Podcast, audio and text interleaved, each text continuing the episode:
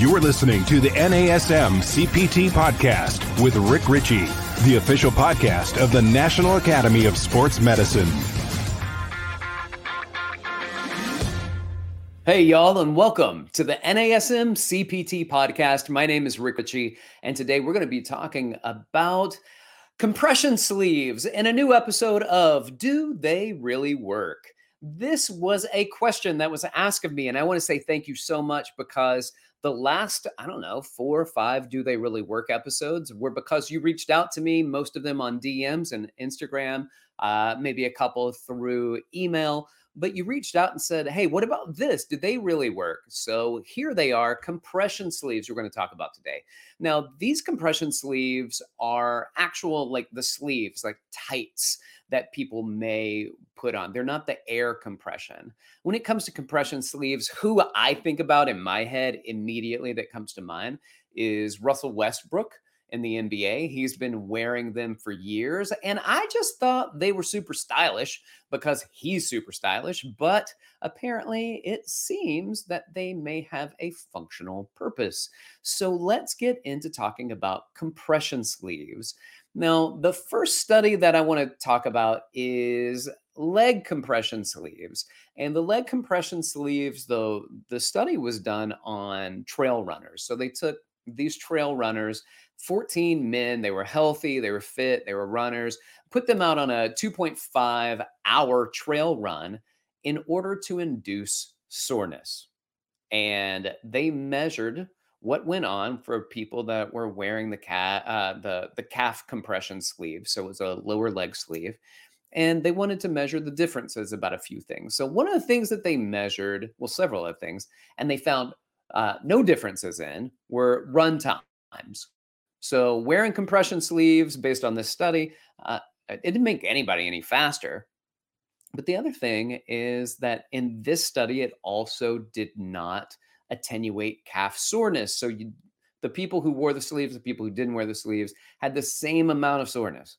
Now, I'd like to say that there, there are some other things that we're going to do and research that we're going to look at that talks about how they have uh, experience attenuating soreness. So my look on this is that maybe the two and a half hour run so far beyond what they normally do that th- they were just going to have they were just going to be sore anyway. But I found it to be interesting.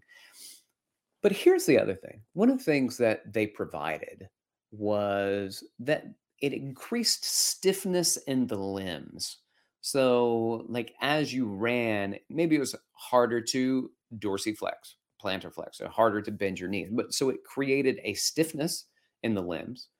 And through that, there was a lower ground contact time during running and hopping. So there was less time spent on the ground, which I would think would attenuate some of the soreness. But I think just because the long amount of time of the running, it did not. It did increase muscle oxygenation. And this was the interesting part. Even though the calves were the same amount of sore, from the people who had the compression sleeves and the people who did not have the compression sleeves on, there were significantly less Achilles tendon pain for those who wore compression sleeves. So I, I would give that one a thumbs up. I think it was, it was pretty good, and that's a pretty solid outcome. But I mean, it's an N of 14. So we have to go through and we have to find more data, more evidence so we look to another example of Engel et al. in the Journal of Sports Medicine in Auckland, New Zealand. And it says, Is there evidence that runners can benefit from wearing compression clothing? Well, what they did is they took runners at levels of performance and they specialized in different events. It could be the 400 meter, it could be the a 5K or a 10K, and all the way up to marathons. And they wore the compression socks, the sleeves, the shorts, the tights, an attempt to improve their performance and to facilitate recovery. Here's what they found the compression garments exerted no statistically significant mean effects on running performance when it came to any of these things, with the marathon, the 15K, 5K, 10K, 400 meter sprints. So, not really very much. Um, uh, no, no, no outcomes on that that were beneficial. no beneficial oxygen uptake or blood lactate concentrations or blood gas kinetics. No significant difference in cardiac parameters like heart rate or cardiac output or cardiac index or stroke volume.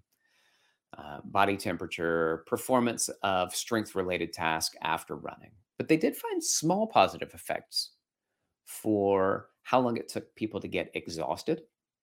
So it did facilitate running uh, economy and it did facilitate the clearance of blood lactate. Also, there's an interesting thing about there was a an increased perceived um, beneficial outcome, and so they thought that the compression sleeves were helping them, and so their perception of wearing them made it seem like there was less exertion going on. And then another interesting thing, small positive effect, but a positive effect after all, was that after they would do some some activities, they would then test the maximal voluntary isometric contraction and the um, uh, the peak leg muscle power after they did a run and they found that the markers of muscle damage and inflammation were decreased from wearing compression sleeves all right cool those are small positive effect small moderate positive effect an increase in core body temperature that's it and then a large positive effect when it came to post exercise leg soreness and the delay of um, uh, muscle fatigue. So, in this study, they found that there was uh, actual decrease in leg soreness, unlike the trail running study that we read earlier, that we quoted out earlier. But again, a two and a half hour run might just be so much more than what people do anyway that it elevated that soreness. When this one, on the other hand, did show there was a delay in uh, the onset of muscle fatigue and decrease in muscle soreness. Okay. Well, what I want to do is now say, well, here are a couple of studies I found to be pretty interesting. Is there a systematic review? And so I did find a systematic scoping review entitled Putting the Squeeze on Compression Garments Current Evidence and Recommendations for Future Research. Uh, and that's by Weakley et al. Uh, same same journals, uh, Journal of Sports Medicine, Auckland, New Zealand. By the way, great research comes out of New Zealand, and uh, a lot of great research coming out of Australia in sports science and sports medicine as well. So, what they did here are the methods. This is a systematic research. They took electronic databases like PubMed and SPORTDiscus, and they find all of these these databases, and then they pull information. And so they started pulling information from the very first time that compression sleeves came about to the end of December 2020. And 85% of those were between the years 2010 and the end of 2020. And what they found is that evidence is kind of questionable as to whether gar- garments improve physical performance. And we didn't see that in either of the previous studies either. There's little evidence supporting improvements in kinetic or kinematic outcomes, so how well you move.